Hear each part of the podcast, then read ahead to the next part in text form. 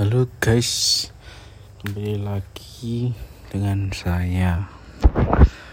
Di sini saya akan memperkenalkan sebuah aplikasi pembuat podcast yang bernama Anchor.